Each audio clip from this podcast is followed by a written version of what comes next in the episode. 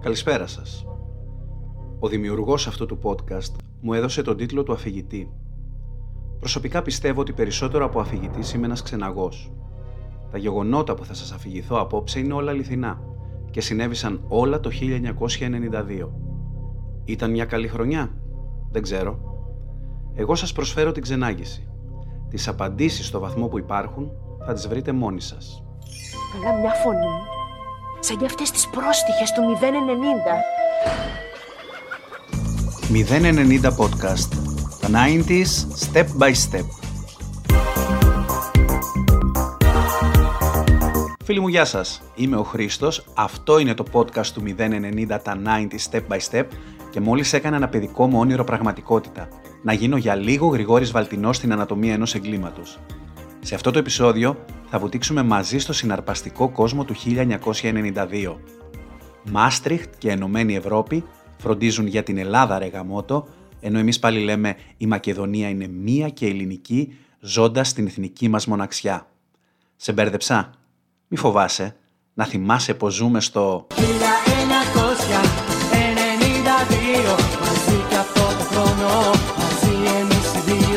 Σίγουρα έχετε ακούσει όταν αναφερόμαστε σε προηγούμενα χρόνια να λέμε το σωτήριο έτος τάδε.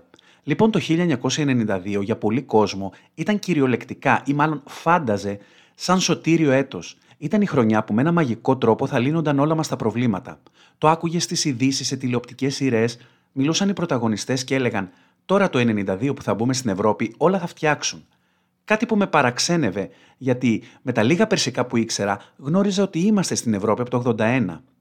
Τι θα γινόταν λοιπόν το 1992. Το 1992 ήταν η χρονιά της Ενωμένης Ευρώπης. Με τη συνθήκη του Μάστριχτ, οι 12 τότε χώρες της ΕΟΚ έκαναν το πρώτο βήμα για την ενοποίηση των κρατών μελών της. Η Ελλάδα μπαίνει στο σωστό δρόμο, το μόνο δρόμο, τη μόνη επιλογή, την Ευρώπη. Η Ελλάδα στο δρόμο της Ευρώπης με αναπτυξιακά έργα. Το μετρό της Αθήνας ξεκίνησε. Εξυγχρονίζονται οι εθνικές οδοί. Ακόμα μέσα στο 92 ξεκινούν Το πιο σύγχρονο αεροδρόμιο της Ευρώπης στα Σπάτα. η κινητή τηλεφωνία, Τα μεγάλα οδικά έργα στο Λικανοπέδιο. Η Ελλάδα χαράζει το ευρωπαϊκό της πρόσωπο.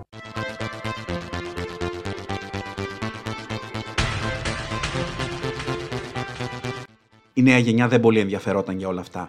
Έχτιζε το μύθο των 90s. Γι' αυτό και ονομάστηκε η γενιά του zapping, του clubbing και του shopping. Μπορεί να έχουμε ρίξει την πέτρα του αναθέματος στον Κωστόπουλο και στο lifestyle που προωθούσαν τα περιοδικά του, αρκεί όμως ένα απλό ξεφύλισμα σε ένα τυχαίο τεύχος του κλικ εκείνης της χρονιάς για να σου μεταφέρει με τον πιο γλαφυρό τρόπο τον παλμό του zapping, του clubbing, του shopping και του fucking, τη ζωή στην πόλη. Προβλήματα που είχαν οι νέοι το 92, μιλάμε για διλήμματα ζωής. Αλλάζω αυτοκίνητο, να πάρω αμαξάρα ή κάτι για να κάνω τη δουλειά μου. Είμαι παντρεμένος, να γκομενήσω ή που να μπλέκω. Έγινα στέλεχος, πλέον έχω εξουσία. Ξαφνικά συμπεριφέρομαι σαν αφεντικό ή cool. Τα in και τα out του 92 κατά το Πέτρο Ευαγγέλιο. Out είναι το βινίλιο, τότε. Το plastic δεν είναι πια fantastic, ούτε έχει οπαδούς fanatic. Αντιοικολογικό, ανθυγινό, τώρα πια και αντιστητικό σαν περιτύλιγμα. In είναι η Μαντόνα. Πάλι η Μαντόνα θα μου πείτε, πάλι. Πρώτο θέμα gossip στα 90's περιοδικά. Αποκάλυψη και πάλι. Αυτή τη φορά σε βιβλίο με μεταλλικό εξώφυλλο και τίτλο τι άλλο, σεξ. Φωτογραφικό περιεχόμενο, κόλαση και βάλε. Προσέξτε εδώ την περιγραφή. Οι ερωτικές φαντασιώσεις μιας ντέρτη χιονάτης που προκαλούν ιστερικό παραλήρημα μόνο σε σεμνότυφους νάνους. Όταν η ντροπαλότητα ξεπερνά το ύψος της κλειδαρότρυπας, τότε ψηλά το βλέμμα. Και αυτό που μόλις διάβασα ήταν ένα καθαρά κοστοπουλιακό άρθρο. Τώρα που είπαμε για Μαντόνα, το 92 κυκλοφορεί ο δίσκος της Ερώτικα. Πήγαινε σετ με το σεξ. Θυμάμαι ήμουν στην Αθήνα, είχα πάει με του γονεί μου σε ένα δισκοπολείο να αγοράσω την κασέτα και μετά θα πηγαίναμε μια επίσκεψη σε κάποια θεία μου. Αυτή χάρηκε πολύ που με είδε. Είχε να με δει πολύ καιρό. Χρήστο μου, μου λέει, τι θέλει να σου φέρω. Εγώ, το κασετό φωνό σα και ένα ήσυχο δωμάτιο, παρακαλώ. Αν το βλέμμα που μου ρίξε είχε φωνή. Καλά είσαι πολύ γελίος αγόρι μου. Πλάκα κάνω. Η γλυκιά μου το έφερε χωρί να πει λέξη.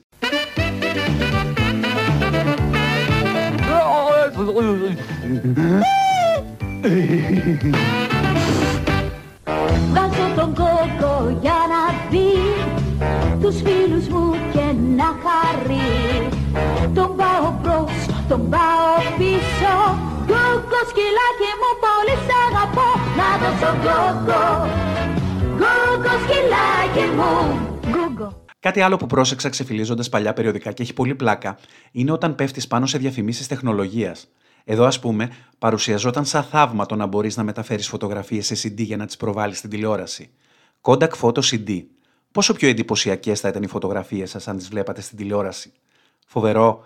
Μην ξεχνάτε, είμαστε 30 κάτι χρόνια πριν. Εκείνη την περίοδο η μουσική τέκνο μας χτυπάει την πόρτα.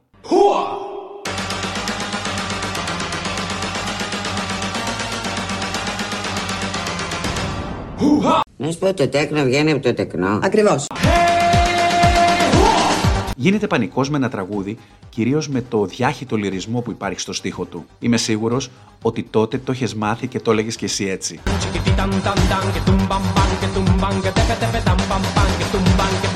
Έκσταση, εξτανό, έκσταση, εξτανό. Ήταν το Ασί με γκούσταμι. Όλοι όμως το ξέραμε σαν έκσταση εξτανό, τον Τσίμο Μπάιο. Το τραγούδι γίνεται τεράστια επιτυχία. Πουλάει πάνω από ένα εκατομμύριο αντίτυπα. Η φράση χουχά γίνεται κάτι σαν σλάνγκ χαιρετισμός.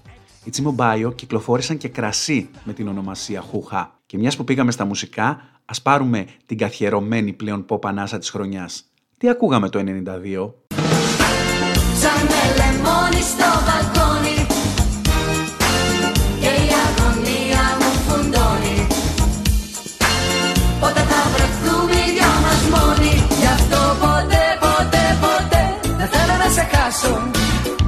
Γιατί είναι η αγάπη μας. Καταπληκτική. Το σπάσα Το κυπελάκι σου το μπλε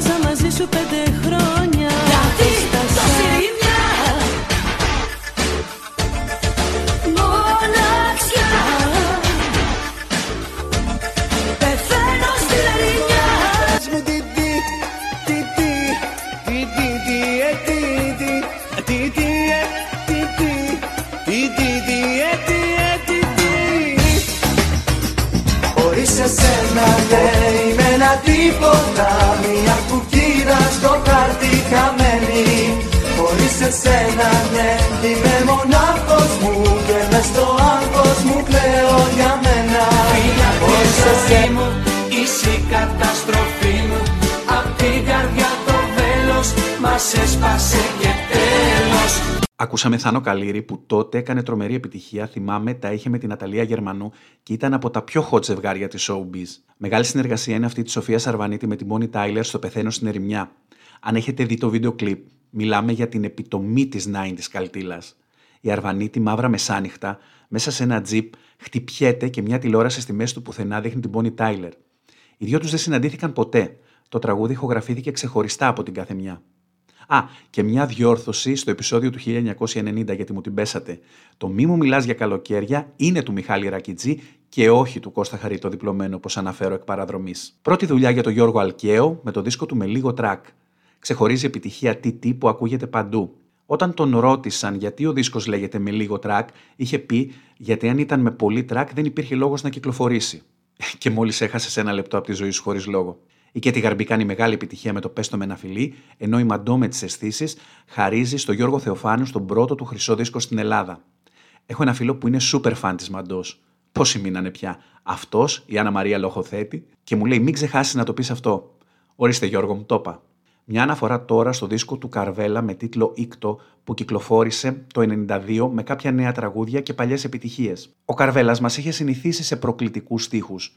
Το σπίτι μου το πατρικό έμοιαζε με μπουρδέλο γαλλικό, μ' αρέσουν οι γυναίκες με μεγάλα στήθια, για μένα όλα τα άλλα είναι κολοκύθια. Μιλάμε ποίηση ψηλή. Εδώ όμως τα πράγματα ξεφεύγουν. Διαβάζω στίχους από το τραγούδι «Θες δε θες». Με τα φιλιά σου έχω φτιαχτεί, μωρό μου φτάνει, μου έχουν πριστεί. Θες δε θες, τώρα θα το κάνουμε, ας τις ντροπές. Θες δε θες, τώρα θα το κάνουμε, σταμάτα να κλαις. Στίχη τουλάχιστον παρεξηγήσιμη για σήμερα. Τότε όλα μια χαρά και βίντεο κλιπ έγινε και σου έκανε. Πέρα όμως από αυτά τα χιδέα χαζοτράγουδα, ο Καρβέλας έγραφε και διαμαντάκια.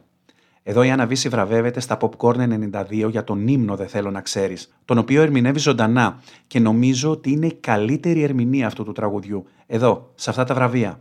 Υποψήφιες 5, βραβείο όμως μόνο ένα. Βραβείο λοιπόν για καλύτερη τραγουδίστρια 1992, η Άννα Βύση! Γιατί, συγγνώμη, πριν τραγουδήσει θέλω να πω κάτι. Μου είπε η Άννα, θέλω να τραγουδήσω μου λέει ζωντανά, γιατί θέλω να δικαιολογήσω το βραβείο αυτό της καλύτερης τραγουδίστριας. Μπράβο σου, κορίτσι μου. Μπράβο. σου. Δεν θέλω να ξέρεις πως για σένα είμαι σκόνη με χώμα Δεν θέλω να ξέρεις πως για σένα είναι πίνω είμαι λιώμα Δεν θέλω να ξέρεις πως για σένα βουλιάζω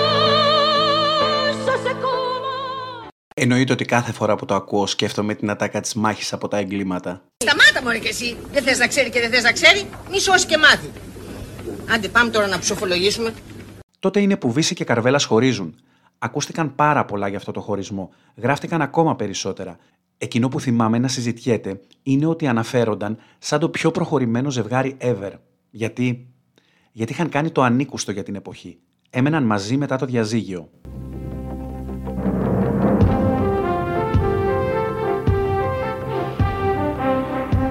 Μόλις πήρα το ειδησιογραφικό μου προφίλ.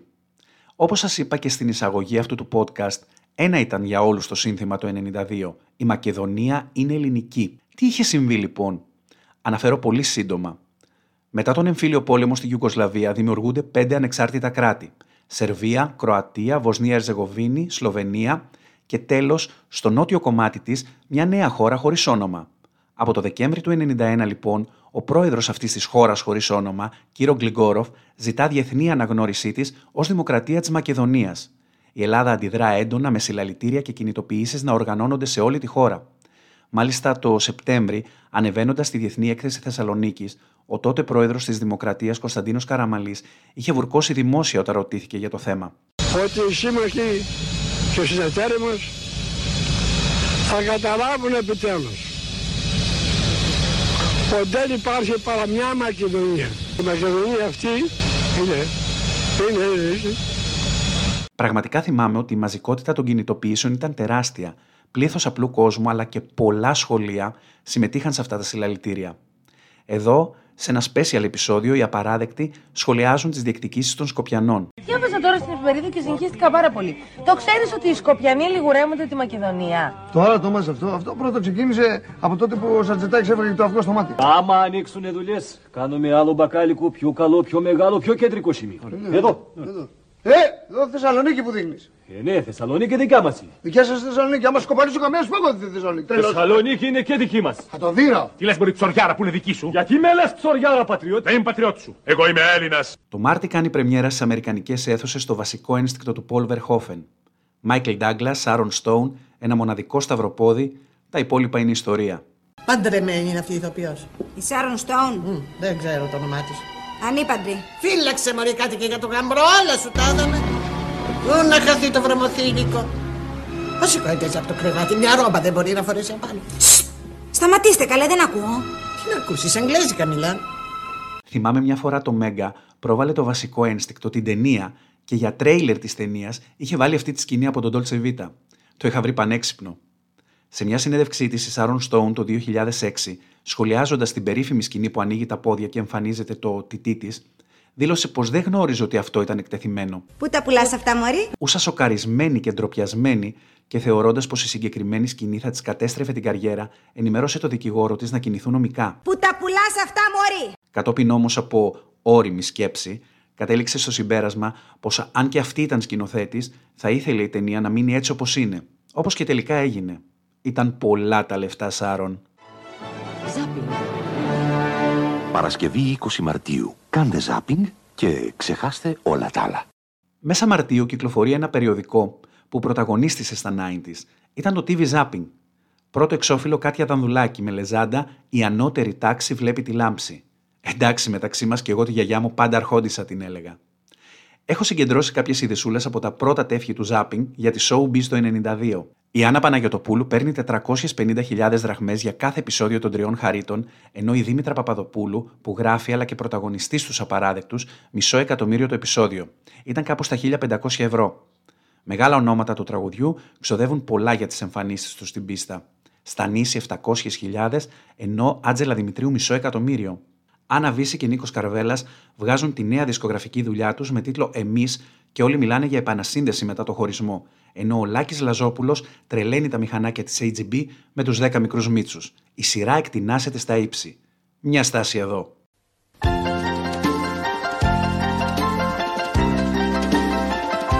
Τον Απρίλη κάνει πρεμιέρα στο Μέγκα μια σειρά σταθμό στην ιστορία της ελληνικής σάτυρας.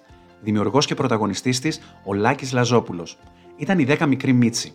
Η 10 μικρή Μίτσι ουσιαστικά ήταν 10 πορτρέτα 10 χαρακτηριστικών τύπων Έλληνα που αποτελούσαν την κοινωνία μας στις αρχές των 90s.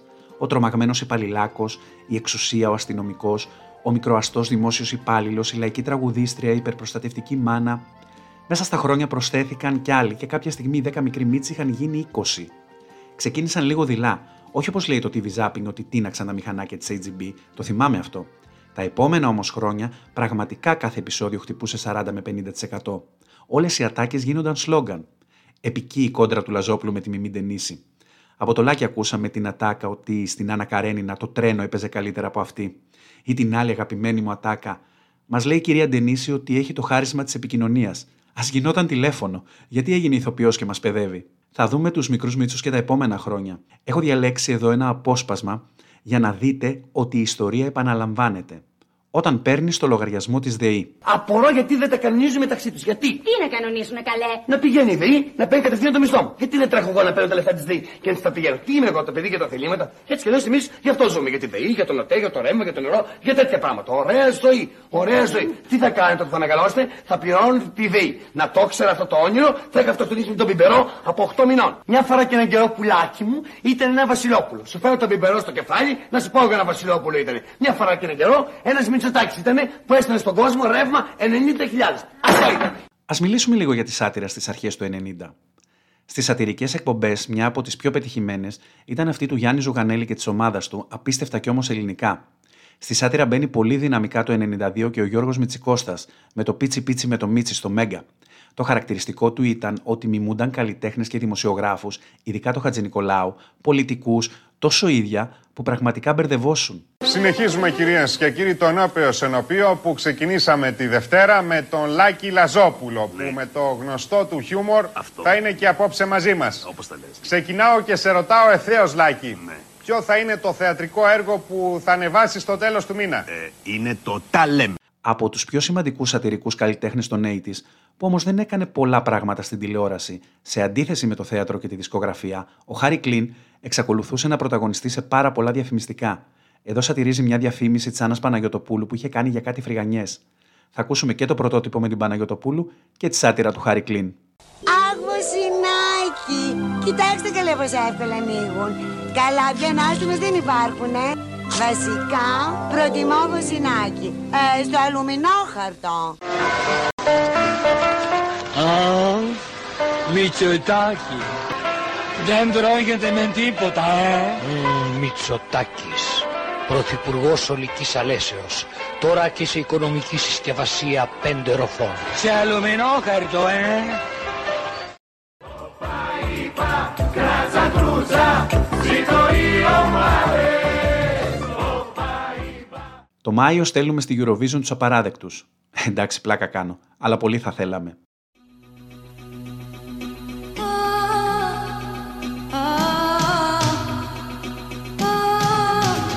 Στέλνουμε την Κλεοπάτρα με το τραγούδι του Χρήστου Λαγού «Όλου του κόσμου η ελπίδα». Η Κλεοπάτρα εμφανίζεται στη σκηνή της Eurovision. Μια σκηνή παρεπιπτόντω που είχε την πρόσωψη ενός πλοίου που στην πλώρη του είχε ένα δράκο που έβγαζε καπνούς από τα ρουθούνια. Ό,τι να είναι. Εμφανίζεται λοιπόν δωρική με ένα φόρεμα τύπου χιτόνα, φορώντας το αστέρι της Βεργίνας και αν δεν κάνω λάθος, ε, πρόκειται για αυθεντικό κομμάτι από το Μουσείο της Βεργίνας, σαν μια έμεση διαμαρτυρία στη σκηνή της Eurovision για τις αξιώσεις των Σκοπιανών για τη Μακεδονία παίρνουμε την πέμπτη θέση, την καλύτερη από τότε με το μάθημα Σολφέ το 77. Ενώ η Κύπρος με την Ευρυδίκη και το Ταιριάζουμε παίρνουν την ενδέκατη θέση.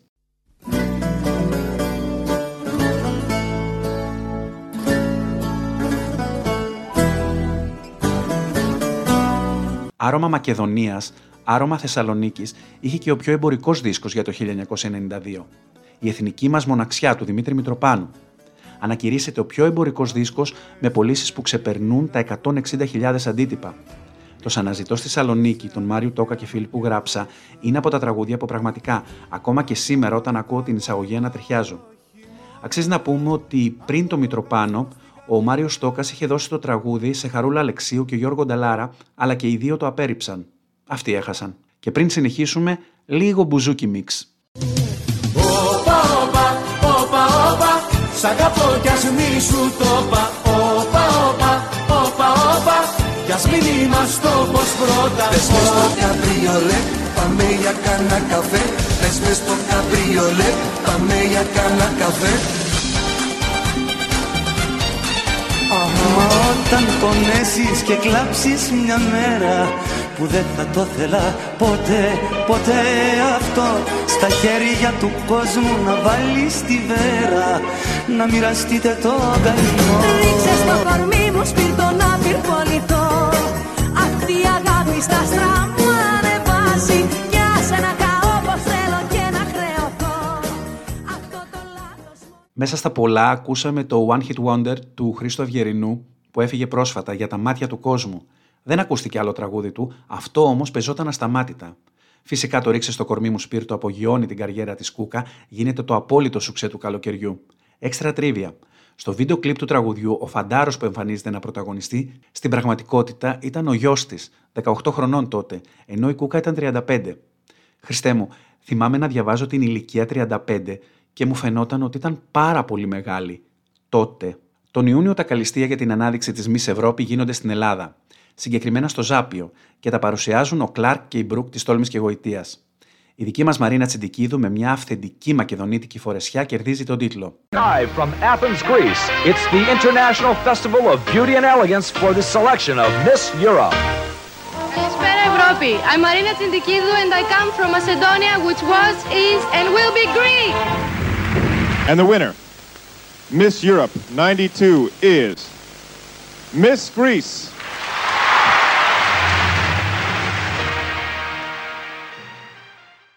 Το τηλεβαρόμετρο ενός 7 μέρε TV από τον Ιούλιο μας ενημερώνει ότι πρώτη στην τηλεθέαση έρχονται οι απαράδεκτοι, στη δεύτερη θέση 10 μικρή μίτσι, ενώ τρίτη θέση λάμψη. Αγαπημένοι μου στήλη στα τηλεπεριοδικά ήταν τα απίθανα quiz που είχαν. Βλέπω εδώ αριθμολογία και διακοπές. Είστε το 7, πηγαίνετε στην Πάτμο. Στον Βέροξ το βράδυ Dolce Vita Πασχάλης με τουρνά και Ευρυδίκη Ο Νίκος νομικός με μπουζουκάκι Αυτό θα πει τρελό Αυτό το καλοκαίρι, on the rocks, Τρελό καλοκαιράκι από 11 Ιουνίου. 25 Ιουλίου 1992 η Τζένι Καρέζη πεθαίνει σε ηλικία 60 ετών χτυπημένη από καρκίνο. Προλαβαίνει όμως να κερδίσει μια εξέχουσα θέση στην ιστορία του ελληνικού κινηματογράφου και θεάτρου. Εδώ η Αλίκη Βουγιουκλάκη μέσα από την εκπομπή αυτά και άλλα με τη φωτεινή πιπηλή αποχαιρετά τη φίλη της Τζένι. Αχ, Τζένι, αδερφή μου, μάτια μου. Καλό ταξίδι εκεί που πας. Και όταν θα τα μαθούμε, θα τα ξαναπούμε. Αναφυσβήτητα το γεγονός που σημάδεψε το καλοκαίρι του 1992 ήταν οι Ολυμπιακοί Αγώνες που έγιναν στη Βαρκελόνη. Η χώρα μας κατακτά δύο χρυσά μετάλλια, κάτι που δίνει ανίποτη χαρά στους Έλληνες. Ο Πύρος Δήμας στα 82,5 κιλά της Άρσης Βαρών και η Βούλα Πατουλίδου, που κατάφερε να κατακτήσει την πρώτη θέση στα 100 μέτρα μετεμποδίων, αλλάζουν για πάντα την ιστορία των ελληνικών συμμετοχών σε Ολυμπιακές διοργανώσεις. Και έφυγε πολύ καλά η Πατουλίδου. Πολύ καλά και η Τέβερ στο ένα. Τέβερ, η Πατουλίδου είναι τέταρτη τη στιγμή. Και αγωνίζεται για την τρίτη θέση. Το έκανα. Πατουλίδου, θα είναι τρίτη. Θα είναι τρίτη. Πατουλίδου. Οι επιδόσεις τους μνημονεύονται ακόμα και σήμερα. Η Πατουλίδου τι έκανε; Αν δεν είχε πέσει η Αμερικανίδα, δεν θα είχε βγει πρώτη.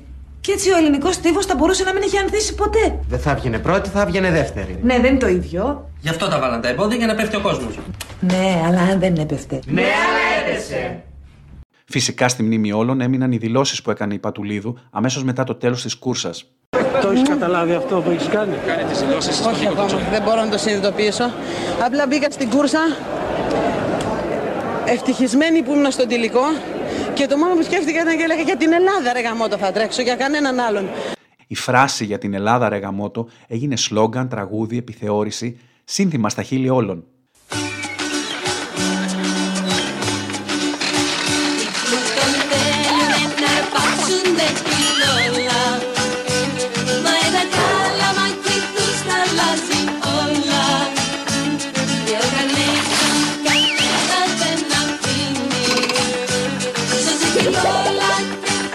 Τη δροσιά της δίνει Να μην φωνή γεύση να πίνεις Πάντα σαν το Carnation να γίνεις Φθινόπορο. Τέρμα το διάλειμμα. Τα κεφάλια μέσα. Στην περίπτωσή μου το κεφάλι μέσα και μπροστά στην τηλεόραση. Μιας και σαν φουλ τηλεορασάκιας ήταν η αγαπημένη μου εποχή. Στυνόμουν να δω τα τρέιλερ των νέων προγραμμάτων. Ένας νέος άνεμος. Ναι, στον αντένα.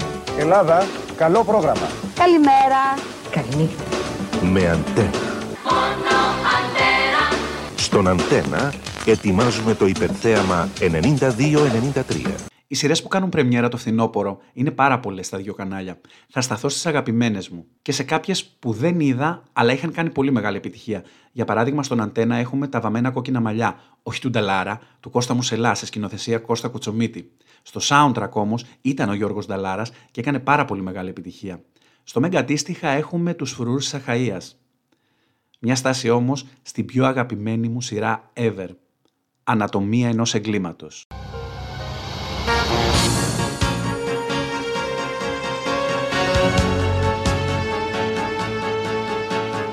Τι ήταν η ανατομία ενός εγκλήματος; Ο Πάνος Κοκκινόπουλος μετέφερε σε αυτοτελή επεισόδια εγκλήματα που είχαν συγκλονίσει την ελληνική κοινωνία. Ήταν η πρώτη σειρά θρίλερ τρόμου και δεν την έχει ξεπεράσει καμία ως τώρα σε σκληρότητα. Το διαφορετικό σε αυτή τη σειρά και αυτό που μου άρεσε πιο πολύ, πρώτα ήταν η αληθοφάνεια που είχαν οι σκηνές δολοφονίας. Δηλαδή, ο άλλος σου έχωνε το κλαθευτήρι στον καρίτζαφλο και γέμιζε ο τόπος αίμα. Υπεύθυνοι γι' αυτό ήταν οι αδερφοί Αλαχούζου, που έκαναν τα special εφέ, οι οποίοι πρόσφατα έκαναν και τα εφέ για το έτερο εγώ. Ο δεύτερος λόγος για τον οποίο μου άρεσε απίστευτα η ανατομία είναι ότι ο Κοκκινόπουλος δεν επέλεγε για μια τόσο σκληρή σειρά μόνο δραματικούς ηθοποιούς, αλλά και πάρα πολλούς κομικούς, πω τότε δεν μπορούσαμε να τους φανταστούμε να παίζουν τέτοιους ρόλους. Έβλεπες, ας πούμε, στις 9 το βράδυ τον Μπέζο, το, το Γιάννη Μπέζο, στους απαράδεκτους, να είναι ο Γιάννης των απαράδεκτων, και στις 11.30 να μεταμορφώνεται σε ένα κατασυρωή βιαστή. Σε μια συνέντευξή της, η Τζόι Σεβίδη είχε περιγράψει ένα σκηνικό από ένα γύρισμα στην ανατομία με τη Χρυσούλα Διαβάτη. Έχω κάνει γύρισμα με τη Χρυσούλα, δεν θα το ξεχάσω ποτέ στη ζωή μου. Στην ανατομία ενός εγκλήματος.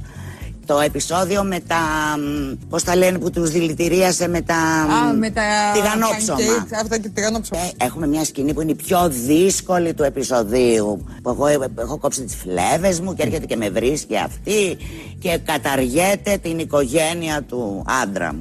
Παιδιά, και ανοίγει αυτό το στόμα και βγάζει αυτό το μάτι φωτιέ. Τώρα το λέω και να τριχιάζω.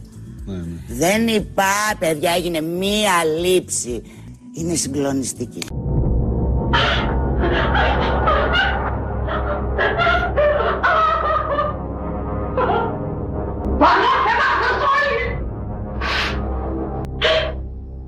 Καθηλωτική. Αν ενδιαφέρεστε, είναι το επεισόδιο με τίτλο Δηλητήριο. Η σειρά κράτησε για δυόμιση σεζόν με πολύ ψηλά ποσοστά τηλεθέασης. Τελείωσε τα Χριστούγεννα του 1994. Τελευταία ιστορία ήταν η υπόθεση των σατανιστών της Παλίνης. Μήπως είναι για κλάματα οι κομμωδίες που βλέπετε. Ανοίξτε την τηλεόρασή σας στο Mega Comedy. Το κανάλι που παίρνει το χιούμορ στα σοβαρά. Όχι, είστε ξερό! Δεν είμαι άστρα, το λέω και ξαναχρόνο. Αϊ, χασού! Ναι, ναι. Μέγα ανοίγει την τηλεόραση. Και επειδή όντως στα άλλα κανάλια ήταν για κλάματα οι κομμωδίες που βλέπαμε, Mega Comedy 92. Στο Mega λοιπόν επιστρέφουν οι απαράδεκτοι. Η πιο απαράδεκτη επιτυχία επιστρέφει. Γεια σας. Γεια σας, γεια σας. Γεια σας, είπε ο άντρας του σπιτιού. Πολύ τον βαριέμαι τώρα τον άντρα του σπιτιού. Γεια σας! Θα ήταν απαράδεκτο να μην βλέπετε Μέγκα κάθε Τετάρτη στις 9 το βράδυ.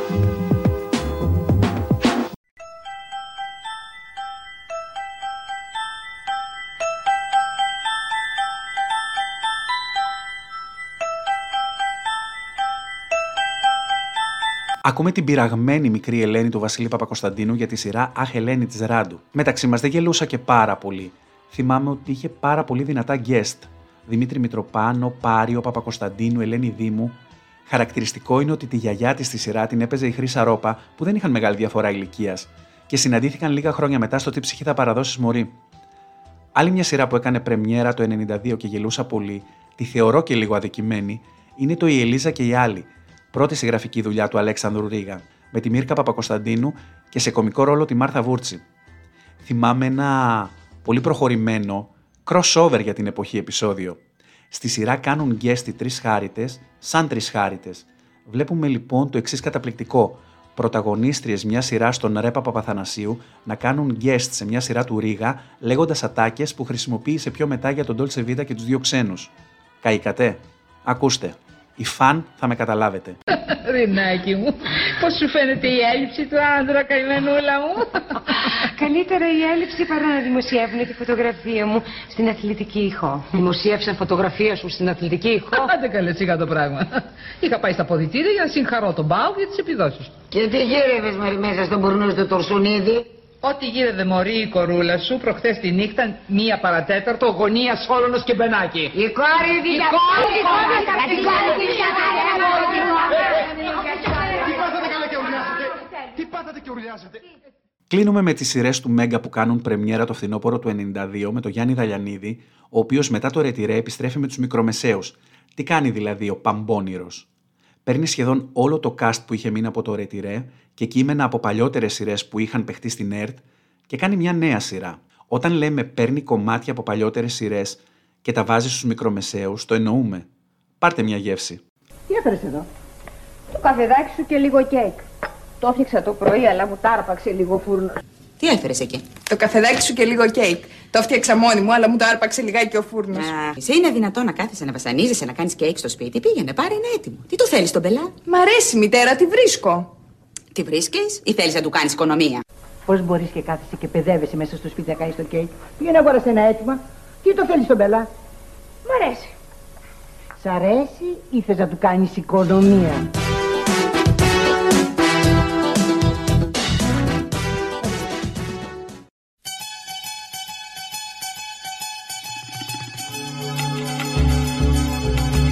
Μουσικό γεγονός το φθινόπωρο του 92 αποτελεί μεταγραφή μετά από πάρα πολλά χρόνια της Χαρούλας Αλεξίου από τη Μήνο στην Polygram, αλλά και η γενικότερη αλλαγή στο look της. Το μαλλί γίνεται πιο κοντό, το στυλ πιο σοβαρό, το σημαντικότερο όμως είναι το ύφος των τραγουδιών του νέου δίσκου, από όπου απουσιάζει το λαϊκό στοιχείο. Μιλάμε για το Διευχόν σε μουσική Νίκο Αντίπα και στίχους της Λίνας Νικολακοπούλου. Στην αρχή το κοινό ξαφνιάζεται, μετά όμως ο δίσκος αγκαλιάστηκε όσο λίγη και έχει γίνει ένας από τους πιο πετυχημένους στην καριέρα της.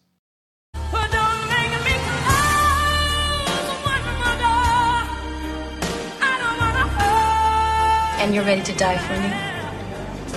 It's the job. And you do it?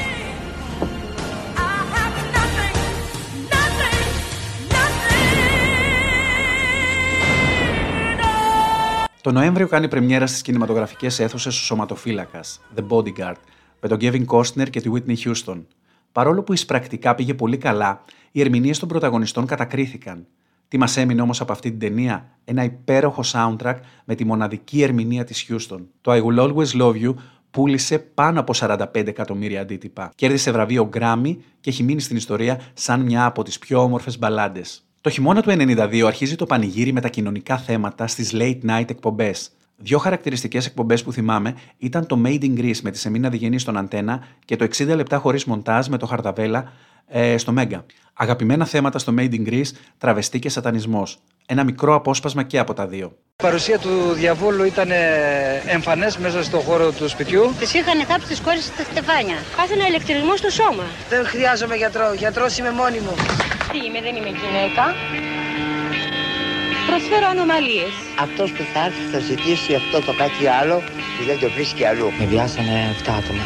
Διακινούνται δηλαδή κάπως τα ναρκωτικά πιο εύκολα, επειδή είναι σκοτάδι, επειδή πονηρά. Συχαίνομαι την ίδια μου τη ζωή. Μου έρχεται να έχω ένα στιλέτο και να τους καρφώνω όλους. Είχα προβλήματα με τη μητέρα μου. ίδια θεματολογία έχει και το 60 λεπτά χωρίς μοντά στο Μέγκα.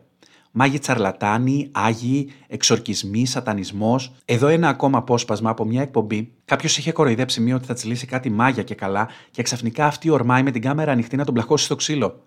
Λοιπόν, ακούστε, η ιστορία δεν τελείωσε έτσι. Θα σε σκοτώσω κανένα, έχω φυλακή. Το κονόνι με ρε πούτια, θα σε σκοτώσω. Δεν θα με καταλάβεις έτσι. Τι λες από μένα, πες μου. Τι Πραγματικά έβλεπες αυτές τις σκηνές και έλεγες: Δεν το πιστεύω ότι αυτά παίζουν σε prime time 10.30 με 11 το βράδυ. Στη Βιλαρίμπα και το Βιλαμπάχο αρχίζουν τη φιέστα με ψητά. Με το πλήσιμο όμως το Βιλαμπάχο έχουν πρόβλημα. Στη Βιλαρίμπα όμως έχουν το νέο Ferry Ultra Plus. Έτσι στη Βιλαρίμπα το γιορτάζουν, ενώ στο Βιλαμπάχο ακόμα τρίβουν. Το 92 κάνουν την εμφάνισή τους οι τηλεκάρτες. Πρόκειτο για κάρτες προπληρωμένου χρόνου, οι οποίες έμπαιναν σε ειδικά τηλέφωνα που είχαν αντικαταστήσει εκείνα με τους κερματοδέκτες. Για την ιστορία, να πούμε ότι η πρώτη τηλεκάρτα κυκλοφόρησε από τον ΟΤΕ το 92 με τον ήλιο της Βεργίνας και τυπώθηκε σε 30.000 αντίτυπα. Η χρονιά φτάνει στο τέλος της και στην τηλεόραση εμφανίζονται οι πρώτες διαφημίσεις για κάτι μαγικό. Κάτι που έμοιαζε με επιστημονική φαντασία και θα άλλαζε για πάντα τον τρόπο που επικοινωνούμε. Το κινητό τηλέφωνο. Τα πρώτα κινητά τηλέφωνα τα χρησιμοποιήσαμε στις αρχές του 93 οι διαφημίσεις όμως για τον ερχομό τους προετοίμαζαν το έδαφος από τώρα, τέλη 92. Η πρώτη διαφήμιση από εταιρεία κινητής τηλεφωνίας ήταν αυτή της STET, μετέπειτα Win. Με την κινητή τηλεφωνία. Έτσι οι Έλληνες μπορούν να επικοινωνούν ακόμη καλύτερα, όχι μόνο μεταξύ τους, αλλά με ολόκληρο τον κόσμο. STET Ελλάς. Στο ξεκίνημα ενός προγράμματος συνεχών επενδύσεων για την εξέλιξη της τεχνολογίας και την πρόοδο της Ελλάδας.